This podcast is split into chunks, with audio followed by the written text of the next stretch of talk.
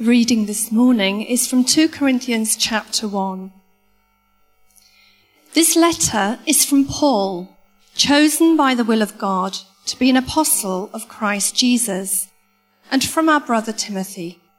I'm writing to God's church in Corinth and to all of his holy people throughout Greece. May God, our Father, and the Lord Jesus Christ give you grace and peace. All praise to God, the Father of our Lord Jesus Christ. God is our merciful Father and the source of all comfort. He comforts us in all our troubles so that we can comfort others. When they are troubled, we will be able to give them the same comfort that God has given us. For the more we suffer for Christ, the more God will shower us with his comfort through Christ. Even when we are weighed down with troubles, it is for your comfort and salvation. For when we ourselves are comforted, we will certainly comfort you. Then you can patiently endure the same things we suffer. We are confident that as you share in our sufferings, you will also share in the comfort God gives us. We think we ought to tell you, dear brothers and sisters, about the troubles that we went through in the province of Asia. We were crushed, overwhelmed, beyond our ability to endure. And we thought we would never live through it. In fact, we expected to die. But as a result, we stopped relying on ourselves and learned to rely only on God who raises the dead. And he did rescue us from mortal danger. And he'll rescue us again. We have placed our confidence in him and he will continue to rescue us. And you are helping us by praying for us then many people will give thanks because God has graciously answered so many prayers for our safety.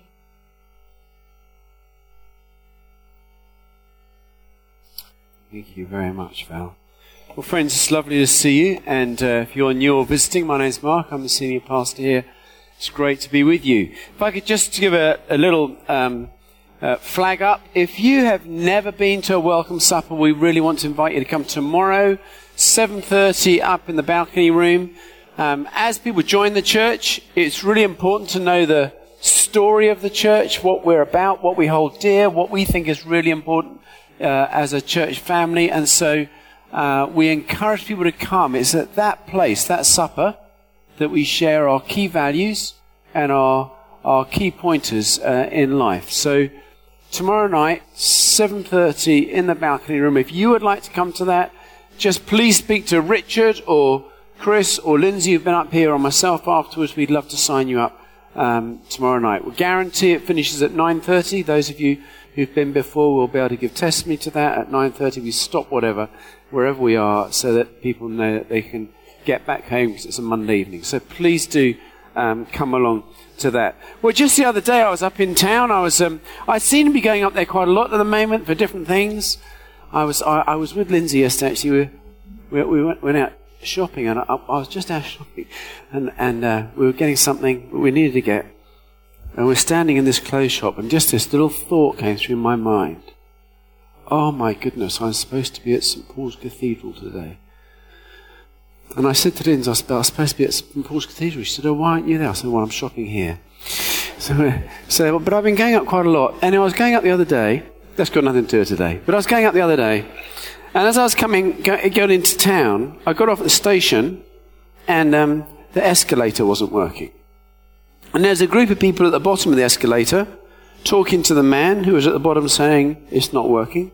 And there were a lot of people just sort of traipsing up the still escalator, which have quite big steps, don't they, when you have to climb them? You think they're big steps, aren't they? But these people at the bottom, you know, you know what it's like? Even when you even when you just can get on the escalator and you all move quite quickly, there's still quite a crowd, isn't there? But when the escalator's not working, there's an even bigger crowd. And so you're sort of wandering through this crowd, aren't you? Thinking we'll get through in a minute, you know, and oh, the escalator's not working. Everybody says, oh, the escalator's not working. this crowd's all gathering around this, this nice station man, and, and there's a group of them saying, well, when's the escalator going to be working again? And they're standing at the bottom of their beds going, when's the escalator going to be working? And I'm thinking, poor man, how's he supposed to know? He, he's not an escalator man. He's just an officer, uh, you know, he's a station man. He probably got no idea when the escalator's going to be working again. He was going, well, I'm terribly sorry, I don't know. And they go, well, we need it to work on the, climb the stairs, you know. That's what we used to do, isn't it? We used to walk up the stairs. And so I stepped out and, and uh, walked up the stairs. In fact, I didn't walk up the stairs, I ran up the stairs. Thought I'd be a bit fitter and a bit hotter by the time I got to the top. But, you know, that sort of attitude. Anybody else do that? Do you do that? You run up the stairs if you can? Yeah, that's a good thing. No. Some of you know. Okay. But this, this is my question. What is your attitude when a hurdle presents itself? What is your presenting attitude? What's your default attitude? What do we slip into when something comes in our lives in that way? Do, do, do we have an attitude when we are presented with a major hurdle in life? Do we panic or pray? Do we approach it with a positive attitude or a negative attitude? Um, I want, uh, together with you today, to think about what I think is one of the most important attitudes that we can have uh, in life. And the truth is, we all face life with different attitudes. Some people face life with an attitude of apprehension. You know, never quite sure what's going to happen. Others with an attitude of fear. Oh, it's all bound to go wrong, aren't they? You know, it's all bound to go. Others with an attitude of joy. Yes. You know, this, where you bounce out of bed in the morning like Tigger. You know, today, another day, great. Does anybody here do that? Oh, I'm quite like that. I quite, I'm quite like that in the morning. I like that. Lindsay doesn't like me for that, but I quite like that. There's an attitude of apathy. I, I had a really joyful moment last night. I can't remember what time it was, about 7, 7.30 or something, it's 8 o'clock, something like that. Where's, where's my friend Bethany? I'm kind of trying to find you in the crowd. Is she here? Where are you? Where is she? Oh, there she is. Bethany, just stand up a moment. This is my friend Bethany. And you know, last night, she got engaged to Richard Turner, our youth worker. Isn't that great? So exciting. It's taken him about eight years to ask her. So we, I don't know when the wedding date is yet, but we're hoping it's a bit faster than that. But the thing is, the thing is, we all have an attitude, don't we? So everybody has an attitude. I wonder what your attitude is uh, in life. This is what the Bible says. 1 Corinthians, 1 Corinthians 13, at the end of 1 Corinthians 13, it says this. These three remain faith, hope, and love. Faith, hope, and love. Faith in God. That, that'll remain always. When, when we're in heaven, we'll just be there, perfect faith. Faith in God. Love, that's, that's what we should be known for, isn't it? Love. That our love for one another, our, our, the love that we as a church express to our wider community, the love that we have for the wider world. Love is such an important attitude. But here's the little one in the middle hope. Hope. That's what I want to think about this morning hope. A hope in our Heavenly Father. A hope there are several well-known verses in the Bible. John 3:16, "For God so loved the world that He gave His only Son, that whoever believes in Him will not perish but have everlasting life." And God did not send His Son into the world to condemn the world, but to save the world. It's a lovely verse. Here's another verse that people use a lot: Jeremiah 29:11. For I know the plans I have for you, declares the Lord, plans to prosper you and not to harm you, plans to give you a hope and a future. That's another verse that lots of people like to quote. This is what God said. I've got the plans for you. What they forget is that six verses after that, God sends a whole people into exile for 70 years. Now, the truth is that God has hope for us and a plan for us and a future for us. What the people at the time did was they said, We choose not to trust in God. God says, Okay, that's, you don't want to trust in me, that's fine. You go your own way. And they ended up 70 years of wandering. And after the 70 years of wandering, they went, oh, perhaps we should trust in God. And as soon as they did that, what did God do for them? He gave them plans for a good future, gave them hope, and new beginnings. So that is what God has for you. God has a hope for you. It's a promise of a future with Him. It's a promise of uh, goodness. And hope and a future always go together. The thing is that we use the word hope today in such a sort of wishy-washy way, don't we? We hope the weather's going to change. We do that, don't we, all the time. Do you know, every morning, just peel behind, what's it like today? We hope it's going to be a good day. We hope at some point the sky is going to run out of rain just for a couple of weeks. We hope. We have this hope in our hearts.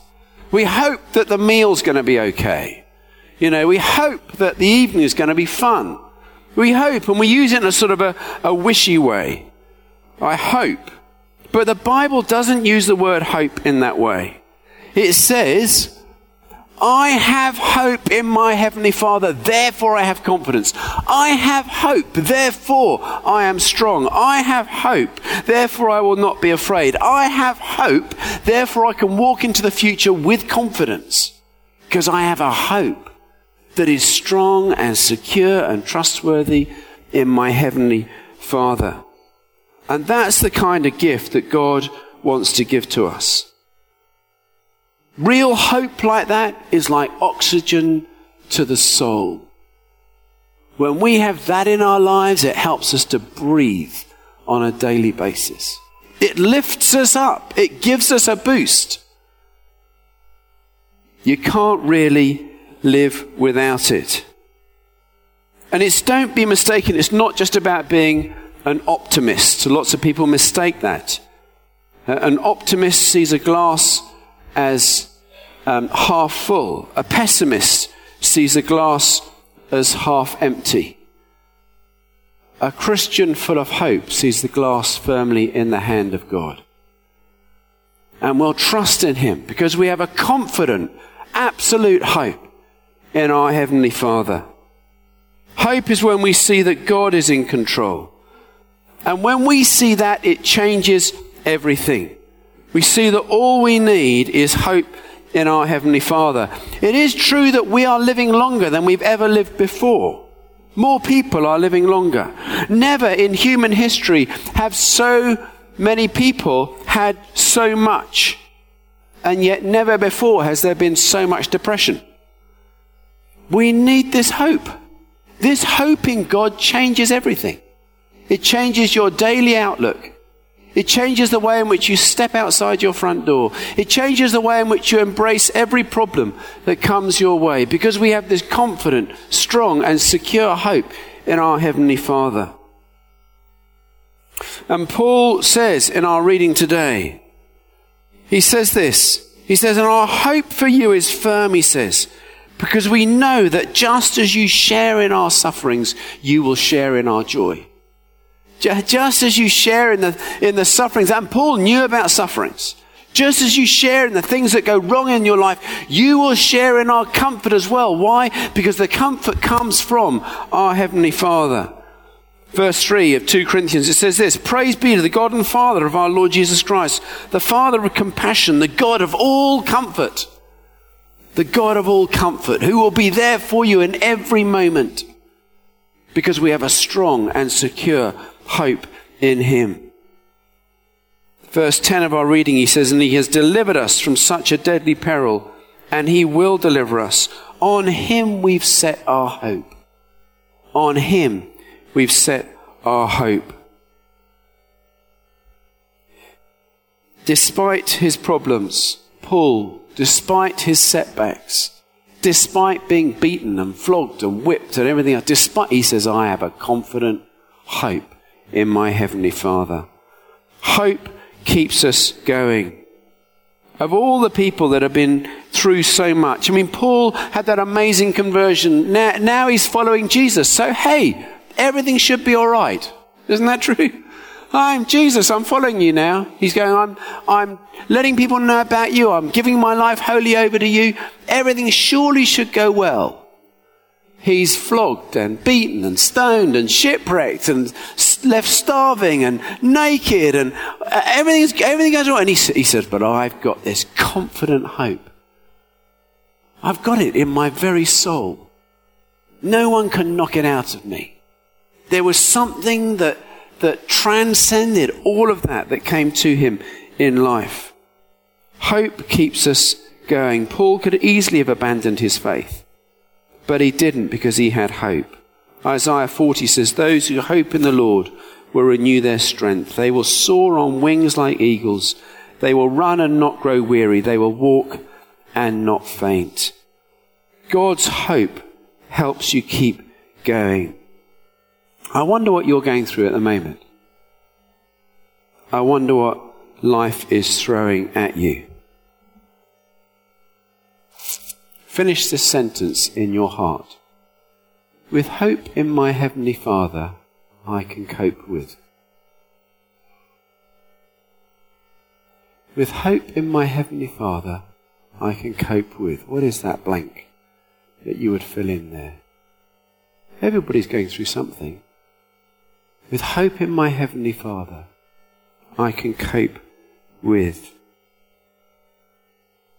If, if you named your husband and wife at that point, I'd like to see you afterwards but, but with everything else, with hope in my Heavenly Father, I can cope with. You can make it through the day. You can make it through the month. You can make it through the year. Actually, you can make it through life and you don't have to just survive. With hope in your Heavenly Father, you will thrive.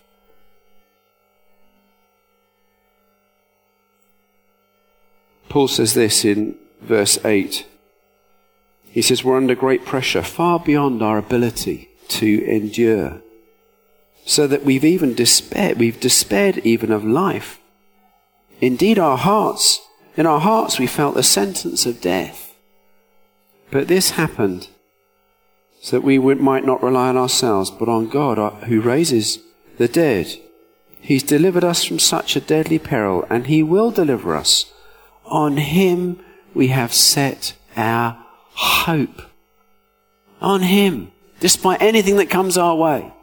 On him we've set our hope. Some of you today might even relate to those words and you know you need to set your hope on him. Even Paul, I think, wondered, am I going to make it? But he says, yes, I will. With our Heavenly Father, we have the strength to go through anything that comes our way. I want to show you a clip from a film. It's a great film. It's called Freedom Writers. Anybody here seen it? Okay, a few. I've put the image of it up because if you've not seen it, I want to encourage you to buy it. I looked it up this morning. It's three pounds on Amazon. I don't get any commission on this at all, but it is an absolutely outstanding film. In 2007, it was it was filmed, you know, and it's probably got some famous people in it, but I've got no idea who they are. But it's a great film. It's a great film, and it is basically about this really posh teacher, and uh, she gets her first teaching job, and she goes into one of the hardest, most difficult areas. And she ends up in a class where the whole class are at war with one another. The different ethnic groups are fighting one another, literally. And they are the sort of groups that carry guns and things around. And it's an amazing, it's based on a true story. That's why it's so good, I think. And um, uh, we're just at the point in the film. I'm not going to tell you too much because I don't want to spoil the film for you because I want you to watch it.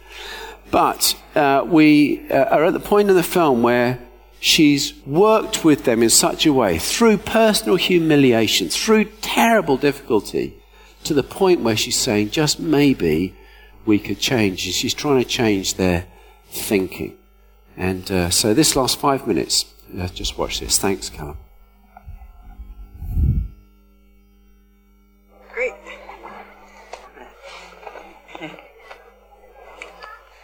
Still what I see. Okay, everybody. Ready? Hey, Miss G. Hi. Hi.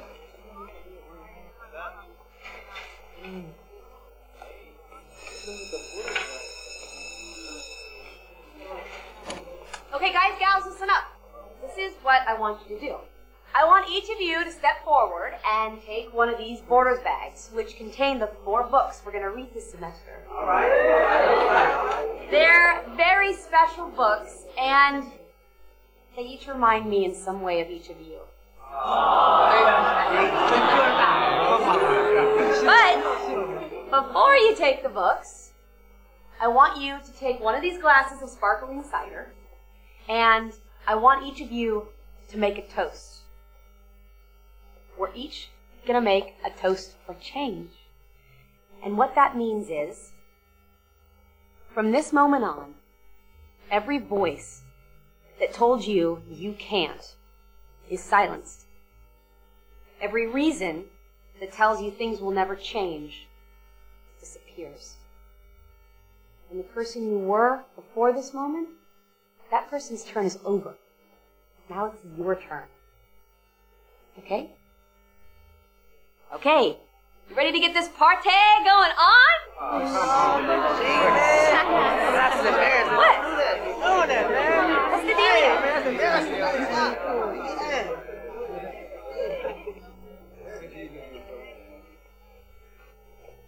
Man, I have a boyfriend since I was like 11, you know? I believe okay. Well, I was always the person that was going to get pregnant before I turned 16 and drop out. Like my mom. Ain't gonna happen. Nobody ever listens to a teenager. Uh, everybody thinks you should be happy just because you're young. And they don't see the wars that we fight every single day. And one day my war will end. And I will not die. And I will not tolerate abuse from anyone. I'm strong. My mom's kicked me out when I got jumped into the gang life. But I like her to see me graduate. I like to be 18. Miss G, can I read something from my diary? That'd be great. Who's he? He's been with us since freshman year, fool. What's his name? The summer was the worst summer in my short 14 years of life. It all started with a phone call. My mother was crying and begging, asking for more time, as if she were gasping for her last breath of air. She held me as tight as she could and cried. Her tears hit my shirt like bullets and told me we were being evicted. She kept apologizing to me. I thought I have no home. I should have asked for something less expensive at Christmas. On the morning of the eviction, a hard knock on the door woke me up. The sheriff was there to do his job. I looked up at the sky, waiting for something to happen. My mother has no family to lean on, no money coming in. Why bother coming to school or getting good grades if I'm homeless? The bus stops in front of the school. I feel like throwing up. I'm wearing clothes from last year some old shoes, and no new haircut. I kept thinking I'd get laughed at. Instead, I'm greeted by a couple of friends who in my English class last year. And it hits me, Mrs. Gruwell, my crazy English teacher from last year, is the only person that made me think of hope. Talking with friends about last year's English and our trips, I began to feel better. I received my schedule, and the first teacher is Mrs. Gruwell, room 203. I walk into the room and feel as though all the problems in life are not so important anymore. I am home.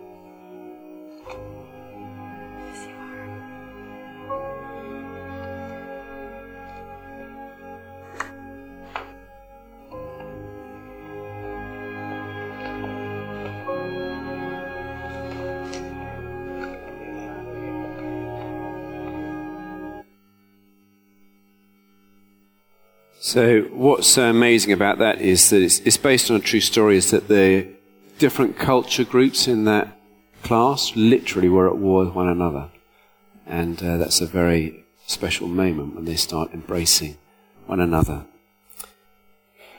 But the thing is, this: it's someone gave them hope. Hope. Hope for the future. Hope that they see something positive in somebody else. And I, I can't tell you how much our Heavenly Father sees in you. You might think, oh, you know, I'm wretched and terrible and I've done this. Not me, obviously, you, you, you know. I hope you don't think that about me all the time. But just, you know, would, does God really have a hope and a future for me? Is God really bothered with my life? Yes, He is. Yes, He is bothered with the pain and the trouble and the sorrow you're going through at the moment. Yes, He is absolutely bothered with the thing that keeps you awake at night. Yes, He's absolutely there when you wake at four in the morning and you toss and you turn and you don't know what to do. But God loves you and He has a hope and a future for you. And hope doesn't just keep us going, but hope brings us joy. You don't have to wait to get to heaven to get the hope, you know. It's available to us now. Peter says this in 1 Peter 1 3 In his great mercy, he has given us new birth into a living hope through the resurrection of Christ Jesus from the dead. You know, uh, the word hope in the New Testament, it occurs once before the resurrection of Jesus. After the resurrection of Jesus, it occurs 70 times. I'll just repeat that. Once before the resurrection, 70 times after the resurrection. Can anybody work out where hope comes from? It doesn't take a great brain to do that, does it? It comes from that place of the resurrection of Christ. And therefore, if it comes from that, hope is available to you and me today because all we need to do is say yes to Christ in our lives to trust in the cross. The cross, the place where he demonstrated that pain and sorrow and loss can be changed into life and joy and second chances. God understands where we are. He not only understands, but he transforms our pain. He says, he says, I'll meet you in that place of the cross, whatever that place of the cross is in your life at that moment. He says, and it's that from that place that resurrection hope comes. It's from that place that new life is offered. It's from that place that you get a second chance. It's from that place. Allow me into that place of difficulty and pain and sorrow in your life, and I will lift you up. That's what he says. And you will soar on wings like eagles. If you would just trust in me. 2 Corinthians 1 10, he says, He's delivered us from such a deadly peril. So on Him we've set our hope. On Him we've set our hope. I came across this uh, reading in Lamentations, which of course I read every week, but I came across this reading in Lamentations. And it says this, and you may, you may ref, um, relate to some of this. I remember my affliction and my wanderings, the bitterness and the gall. I well remember them, my soul is downcast within me. Anybody ever been there? Feel that? Maybe you're there right now. Yet this I call to mind, and therefore I have hope. Because of the Lord's great love, we are not consumed for his compassions never fail. They're new every morning. Great is your faithfulness. I say to myself, the Lord is my portion. Therefore I will wait on him. The Lord is good to those whose hope is in him. To the one who seeks him, it is good to wait quietly for the salvation of the Lord. Whatever comes my way, I'm going to hope in God. I love that last song we sang. I still don't know what it's called, but anyway, the last song we sang. Because I think uh, some of the songs we sing, just sometimes every now and again, you know, you just look at the words, don't you? Maybe I'm the only one that I look at the words and I think, what is that? Does anybody here ever think that? You think, what is that song? Tom's turning around now. Don't confess now while he's turning around. But you do, you look at it and you think, what are those? I can't, I don't know if I can sing that. What does that mean? But this one this morning, I think all the songs this morning actually. I love that children's song that John Murphy's written. John and Georgie. But on that last one we sang, whoever wrote it, it's got depth to it. It's got scripture in it. It's rich and full of hope and promise and new beginnings. And that's what Jesus says he offers to us if we put our trust in him. Hope begins today, friends. You don't have to wait for tomorrow. It's hope that will enable someone whose job seems in jeopardy. because you're ill or you've not been reaching your targets. It's hope that will enable you. Hope in your Heavenly Father that will enable you to find from that place of difficulty the resurrection hope and purpose for a new future. It's hope in your Heavenly Father that will enable someone who's been victimized not only to find healing in their life, but the ability to help someone else perhaps who's been victimized. It's a hope that enables someone who's just not sure about the future you're not sure where life is headed. But you put your hand in the hand of your Heavenly Father, and He'll walk you step by step into what He's calling you to. It's hope that enables you to look to the future, even when you've sat down across the desk from the doctor and they've looked you in the eye and said it's not good news. It's hope in your Heavenly Father that will see you through. The thing is this we all need hope. And hope is built on trust and truth, and the trust is in our Heavenly Father, and the truth is that's where resurrection hope ultimately comes from.